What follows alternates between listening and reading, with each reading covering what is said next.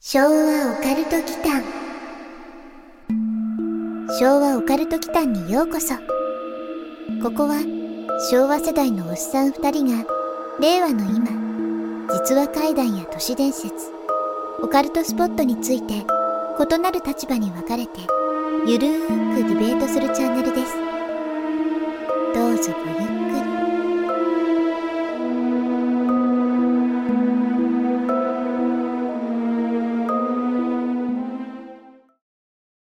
今回長くなってしまったので前後編式でお送りしますはい、皆さんこんばんは。こんばんは、昭和オカルト祈ンのマサです。やすくんことやすです。去年ね、うん、二人でさ、稲川さんのメルパルクホールでやってたうん。怪談ライブに行ってからそろそろ1年なんですよ。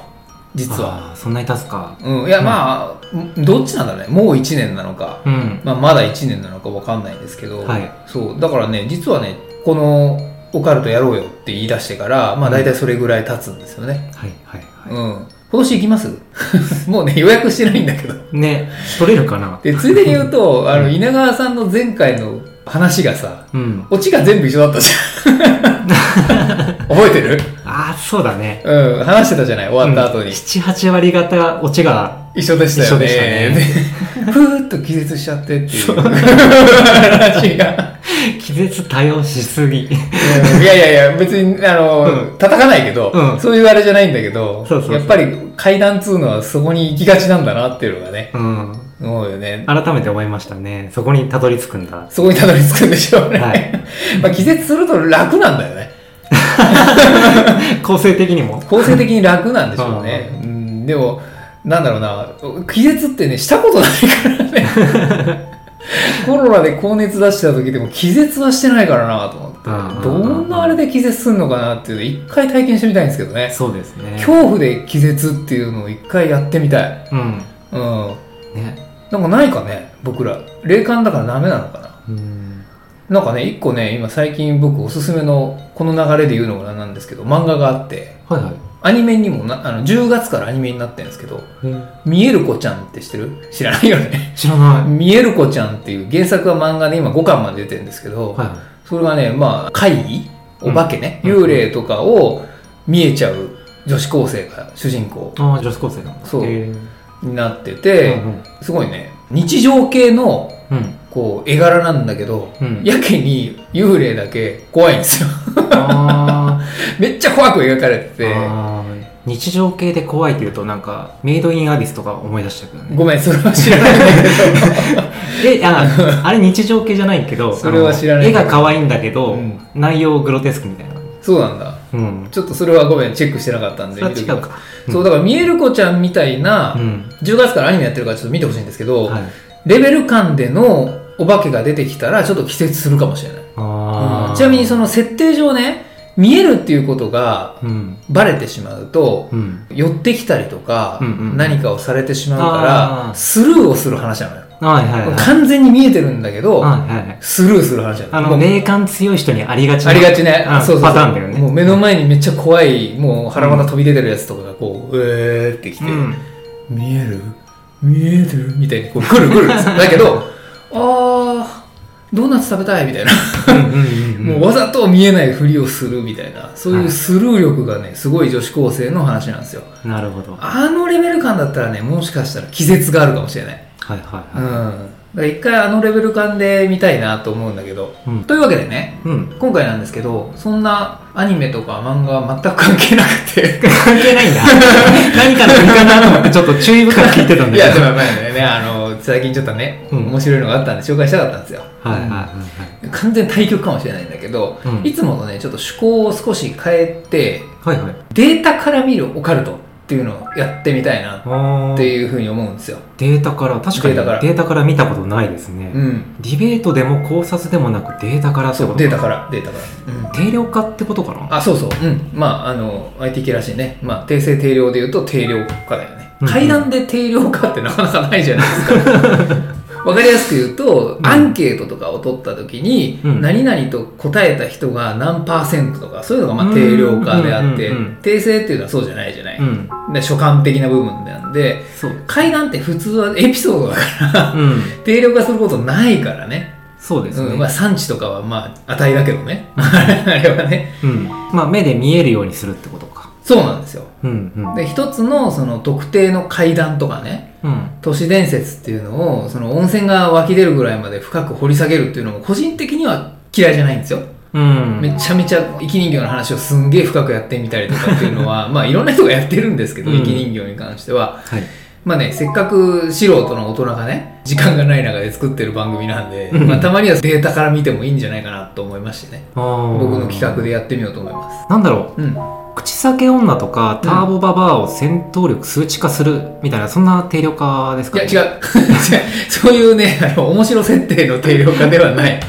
もっとね、まともです。あ、そうなんだ。うん、まともな感じでいく。うん。具体的に、じゃあもう取り上げるテーマ、公表しますね。はい。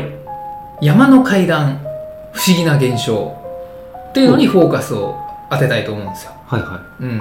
過去にはね僕らのテーマとしても雪山とかやったじゃないですかああー、はい。世にも奇妙なやうん。つ、うん物語の回ですね。そうそうんそうそうそうそう、まさかホワイトボートでさ、説明してくれたやつだよあね。そうそうそう四隅のやつ、ね、そうんなんかやすくんがいまいちよく分かってない感じだったそう。2回ぐらい聞かないとちょっと分かんなかったんだけど。うんちょっと過去の回もしよかったら聞いてみてくださ、はいい、聞いてみてください。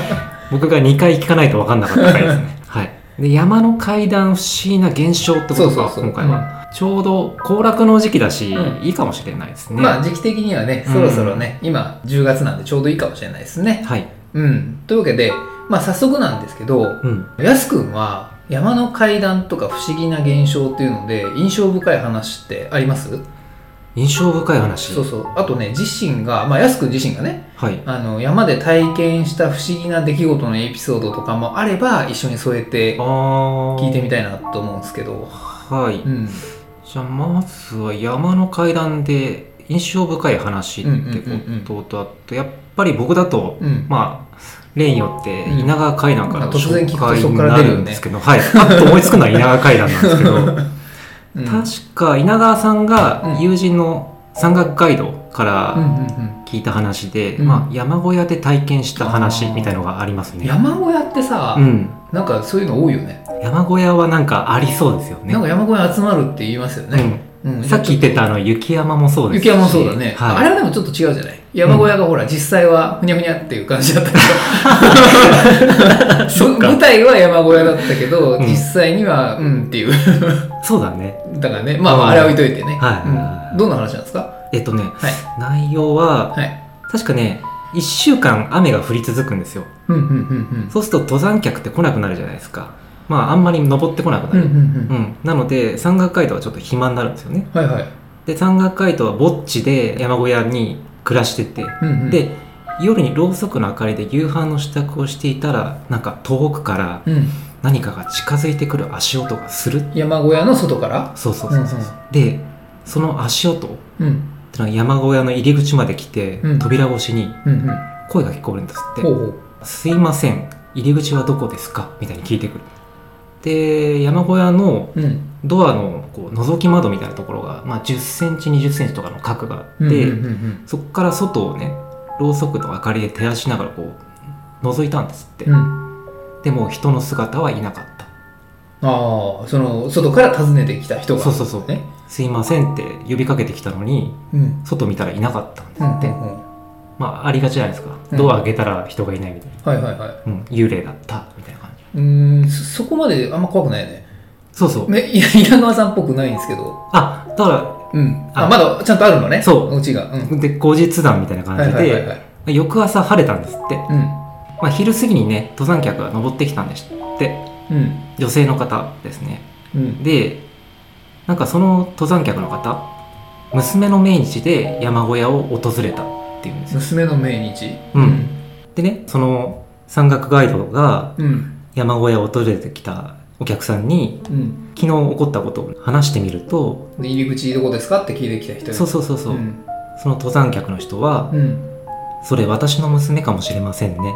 って言ったっていう話なんですよその娘さんはじゃあ山で亡くなったっていうことかなおそらくねそうだと思そううんですなよんかなんかしてうんうんうんうんうんああ考察系だねうんうんおそなんらかく因果関係があんまりはっきりしてないっていうか、えなんかふわっとしてるよねそれねふわっとしてるそう、ん結構余白を残されててねうんあこの人親子なのかなとか想像しなきゃいけないところがあるんですけど、うんうん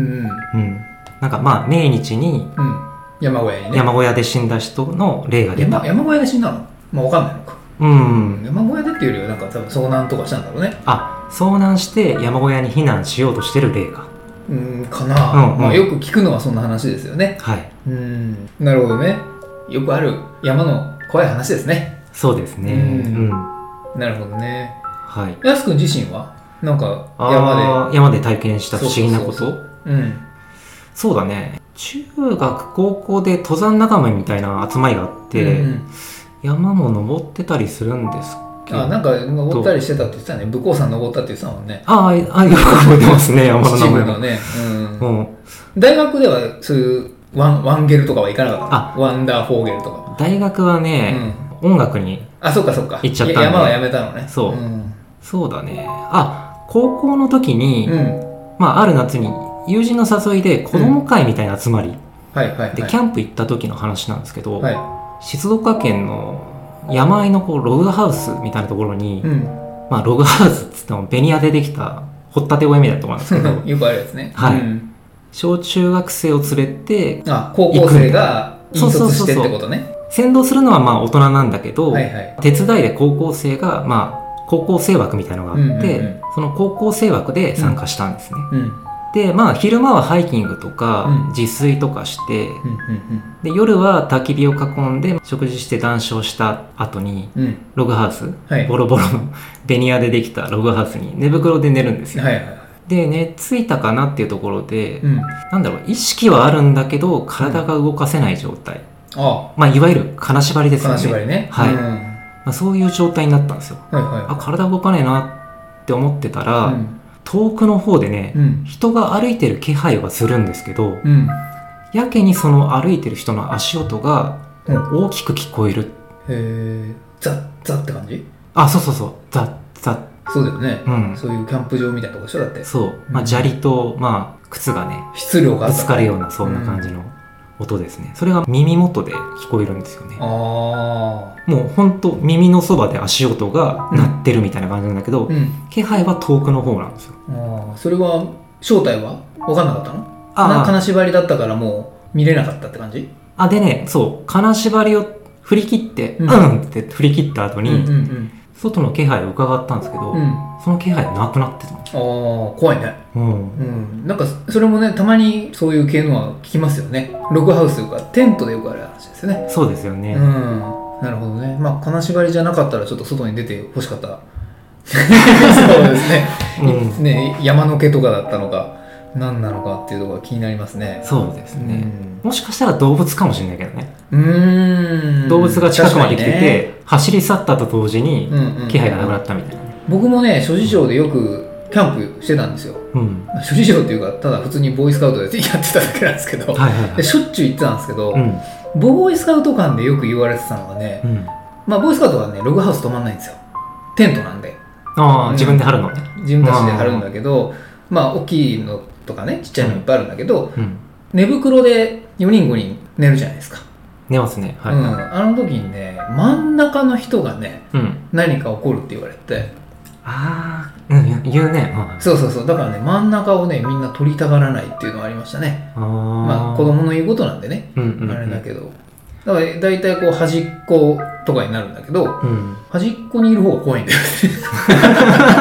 テントはねテントは奥の方はあの今は分かんないよ、うんまあ、そのテントのタイプにもよるんですけど、はい出入り口がついてるじゃないですかチャックがねうんうんうんうんは古いやつって片側しかないんですよ、いはうん、だからその入り口に近い方の端っこで寝てると、い、う ちょっとね怖いですよん、それは何かが襲ってくる怖さとかかないやまあ何かが近寄ってくる怖さだよね、まず一番、番そ最初に遭遇しちゃうのが入り口付近そうそうのそうそう俺みたいな感じそうそうなんだよねねだからね結構ね真ん中って言われつつもあの端っこも結構ね、そういうのって怖いんですよあーでねうんうんあの寝袋がねやっぱねその恐怖の根底にあると思ってて寝袋ってさ身の虫状態になるでしょなりますねで両手が使えないじゃんすぐに使えないで足もさもうスポッてはまってるから、うん、すぐに逃げれないじゃないですか、ぴょこんぴょこぴょこって なるでしょぴょんぴょんしなきゃ、そうそう、うんだからすぐにね戦闘態勢になれないことがね、うんうんまあ、もっと言うと闘争態勢だねはいはうん36系って言うじゃないですか、うん逃げるにしかずっていうんで、まあ、怪異とかに遭遇した時にまずは逃げないといけないんですけどい、すぐに逃げられないでしょ、うん、逃げられない体勢である寝袋をはいそうだからね怖いんじゃないあー自分の自由がないからうんうん精神的なものなんですかね無意識にいやぜ物理的 だよ今今めっちゃ物理的な話したけどああそう 物理的に拘束されてるから精神的にロックがかかるみたいなそうそう、うんうまいことそんな感じうまいこと今、あれだね、う会ん会議したね。なんかでもさ、うんテントの真ん中にっていうやつはさ、うんなんかよく写真でさ真ん中に写りたくないとか呪われるとかあったじゃん、なんかね、昔からありましたね。ああなんかそういうのもあるのかもしれまあないですそね。の流れかもしれないですね、うん。まあ確かにテントは端っこの方が怖いですよまあね、まあでも、やすくんの場合はこれね、うんもう金縛ってるからね。そうね、うん。最初にちょっと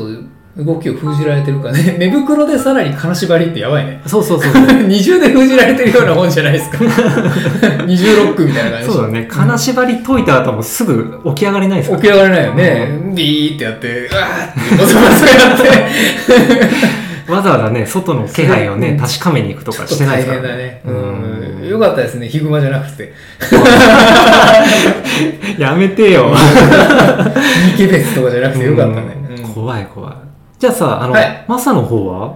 あ、僕うん僕はね、実はね、結構ね、山も好きなんだけど、うん山の階段も好きなんですよ。うーんだからね、結構山限定の長時間のね、うんあの、朗読の動画とかも聞いてたりするんですけど、あそういうのあるんだこれね、実は僕らこの山の階段やるっていうテーマをね、まあ、安くんにはこれ話したんですけど、僕がこれやるって今回決めたのがね、結構前なんですよ。うん、うん、これね。うんうん結構前なんですけど、実はね、9月の中旬ぐらいからね、いろんな YouTuber さんがね、うんへ山に関するね、え多分季節だからかもしれないですね。うんうんうんまあ、それがあとはなんかそういうのをこうね、重なることってあるらしいんで、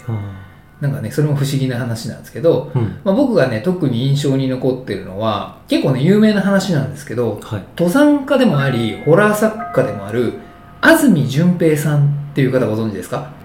ああわかんないですねその方がね、うんあのよくお話しされているねゾンデっていう話ですねゾンデゾンデゾンビじゃないよ、うんうん、ゾンデ、ゾンデうん、ゾンデっていう登山用具があるらしくってうんうん物干し竿をもっとね細くしたような長い棒のことで、うーんまあ、誰かがね遭難したっていう情報があるとそのゾンデを持って捜索隊とかがね救出に向かうそうなんですよどうやって使うんだそれ要はねそれを雪に刺して、うん埋まっている遭難者を見つけるための道具っていうことらしいんですよ。はいはいそはいれがね、ゾンデ。ゾン デゾンデ。うんん。デンデじゃないよ。それドラゴンボールじゃないうん なんかまた出してくるかなと思っ て。もう言いたくてしょうがなかっでね、その安住さんのお話では、たうんそのゾンデの話でね、うん雪崩にあったとある登山パーティーの捜索の話なんですけどう、んゾンデ使いのプロって言われる方から聞いたっていうエピソードなんですけどね。うんまあこれがまたね、冬場に聞くと本当ゾクゾクするぐらい怖くて面白い話なんで、うんまあ、ぜひちょっと聞いてほしいんですけどなるほどまあ、多分ね検索するとご本人がね語られてる動画とかもね YouTube とかで出てくると思うのでそちらの方から詳しいのは聞いていただければと思うんですけどね、うーんゾンデ使いのプロがいること自体も怖いけどねまあ、ゾンデ使いというか普通に創 作のプロじゃないですかね、うん、創作が、まあまあうんプロのね額のあれみたいな漫画のねあれみたいな感じだと思うんですけどうんまあ、だって埋まってるからね雪の中に、ううんん、もう物理的にそういうふうに探すしかないんじゃないですかそっかそうそうそうでまあ遭難された方がもう亡くなってたんだけど、うんそのゾンデで一応見つけたっていう話なんだけどうん多分僕が話すよりもその安住さんのお話を聞いた方がいいと思うので、うんうんまあ、あの他人のね怪談話なんで、うんじゃあ僕からするのはちょっと控えさせていただいてぜひちょっとあの YouTube とかで聞いていただければと思いますよ、はい聞いてみたいと思いますじゃあさあの、自分自身の体験としてはどうですか僕自身うん山山でしょうん一つだけ不思議なことはねあるんですよおうちょっとね話としてのスケールが大きくなるんですけど、おうはいいつもね、最近ちょっとね、落ち着いたんですけど、 またね、バックパッカー時代の話なんですけどおうね、おうおうエジプトを僕、縦断してたじゃないですか。はいは1ヶ月ぐらいかけいて、うんエジプトを本当に縦断したんですけど、うん最後にね、標高約2200メートルあるシナイ山っていう山に登ったんですよ。うーんモーセの十戒で有名なね、あーあのはいモーセが石板を授かったとされる聖なる岩山なんですけどあね、ーはいはいはいうん、ここを巡礼者の方々と共にご来光を拝みに登るんですけどうん夜中にスタートするんですよね、はいはうん、で真夜中に登り始めて頂上でご来光を拝んでで降りるいうんっていう感じなんですけど日本の山と違ってね草も花も木も川もないんですようんもうほんと岩山さっき「ドラゴンボール」の話が出たんでそれに例えると、ベジータと悟空が最初に戦ったようなところ ああ海王拳が初初めて出たところはいはいはいあんな感じもうほんと岩山うんうんなんですよはいはうんいわかりやすいお安い、うわん分かる人にしか分かんないわかる人しかわからないで道もねあの3世紀ぐらいに作られたうん雑なね、階段みたいなところを延々とこう巡礼の人たちと共に登るんですよ 三世紀うん3世へ紀ー紀元3世紀ねうんうん、BC じゃないよ、うんで帰りの道で僕のね50メートルぐらいを前をねうん歩いていた方がなんかねめっちゃ格好が古かったんですよいでたちっつうのかな格好が古いそう装束っていうのうんうんそれこそなんかね古代からね抜け出してきたような感じの人だったんですよねああそんぐらい古いんだそうへでー周囲も巡礼服なんでうんどちらかと T シャツとかで登ってるの僕ぐらい だったんですけどでその一つかなと思いつつもねうんうん、明らかにデザインも素材も古いんですよ。でもなんかね、あーうん古代っぽいんです。あ古さとしては異質なんだちょっと異質。ああうん浮いてる感じなの浮いてる感じだね。ううん。課金装備って感じだね。ううんん。まあでも T シャツの方が浮い てたいや、そこなんで流されたの まあ観光客あんまいなくって、やっぱり巡礼者の方が多かったかうな。んうん。うんうん観光、いたんですよ、他にも観光客はね。はいはういん。けど、どちらかというとやっぱ真面目に巡礼してる方の方が多くって、うんそういう意味で言うと観光でもなくどちらかというと巡礼寄り巡礼よりねでまあ後でね写真撮らせてもらおうかなと思って、うん麓にある世界遺産にもなってるねうん聖カタリナ修道院っていうのがあるんですよ、うん岸壁に囲まれた修道院なんですけどねはいはいこれまたね雰囲気がすごいいい修道院なんですよそこ、うーうんんそこにね立ち寄る際にねちょっと写真撮らせてくださいってお願いしようと思ってはいは近づいたんですよいうんそうするとねその聖カタリナ修道院の壁にはい吸い込まれるような感じで消えちゃったように見えたんですよ曲がり角みたいなところでねうーんで方々その後その人探したんですけど、うん結局見つけることができなかったっていう話なんですよねへえうんやっぱりうん古いうん、うん、まあ衣装というかなんかね洋ロ服ローマ人みたいな感じうーんテルマエロマエのあーあれっぽい感じまあかなり古代から抜け出したような感じなんだねそうこ古代だったねでなんで僕がその古代感がわかるかっていうと、うんアサシンクリードっていうね UBI のゲームがあって、うんまあ、それのそれ編に出てくるような感じの人だったんだよねおかーなり初期のね、なるほどねうんうんイメージ通りだったわけだイメージ通りだった古代のうあんあ壁に消えたってどういうことなんですかね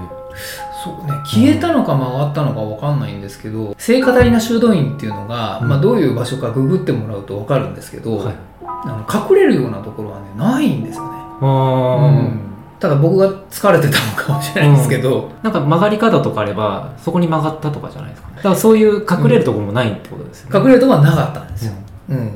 表現が難しいんですけど沖縄の家みたいな感じで暴風壁みたいなのが前にあってその後ろになんだろう中に入るような、ああ、うん難しいんだよね表現があうんちょっとね曲がり角ではないんだけああど あうんわかるかな難しいですね漢字で言うとあの甲の字みたいな工学の甲の字みたいなそういう壁の構造をしていて、はいはいはいはいそうそうそうそそこでふっと消えちゃったっていう感じなんですよねうんじゃあその構造だと目隠しみたいのがあってその奥に壁があそうそうっそうそてううんでもその間にいたりするんじゃないですか、いや行ったけどいなかったんですよいなかったいなかった、うんまああ、ちょっと不思議なねー不思議だね、うんまあ古い服だからねうんまあ、もしかしたら、まあ、昔の人だったら昔の人かもしれない。ううん、知れないですね。返し扉とかついてなかったですかあの忍者が来るってやるやつ。うん、聖カタリナ修道院に返し扉はないね。 ないか。うん。真面目に返しちゃったけど、ない ね。ないですね。うんそっ。か岩壁ですからね。うんんなるほどね、というわけで、うんまあ、山では誰しも不思議なね、体験を、この僕でさえもね、うんするのかもしれないっていうところから、はいはいようやく本題に入るんですけど、あようやく本題なんですね今回はね、山と渓谷社が運営する、うん山系オンラインさんで4年前にリリースされている「みんなの登山白書」っていうものからうん山の階段不思議に関するアンケート調査っていうのをベースにしたいと思います次回に続きます。最後までお聞きくださり、ありがとうございました。チャンネル登録もよろしくお願いしますね。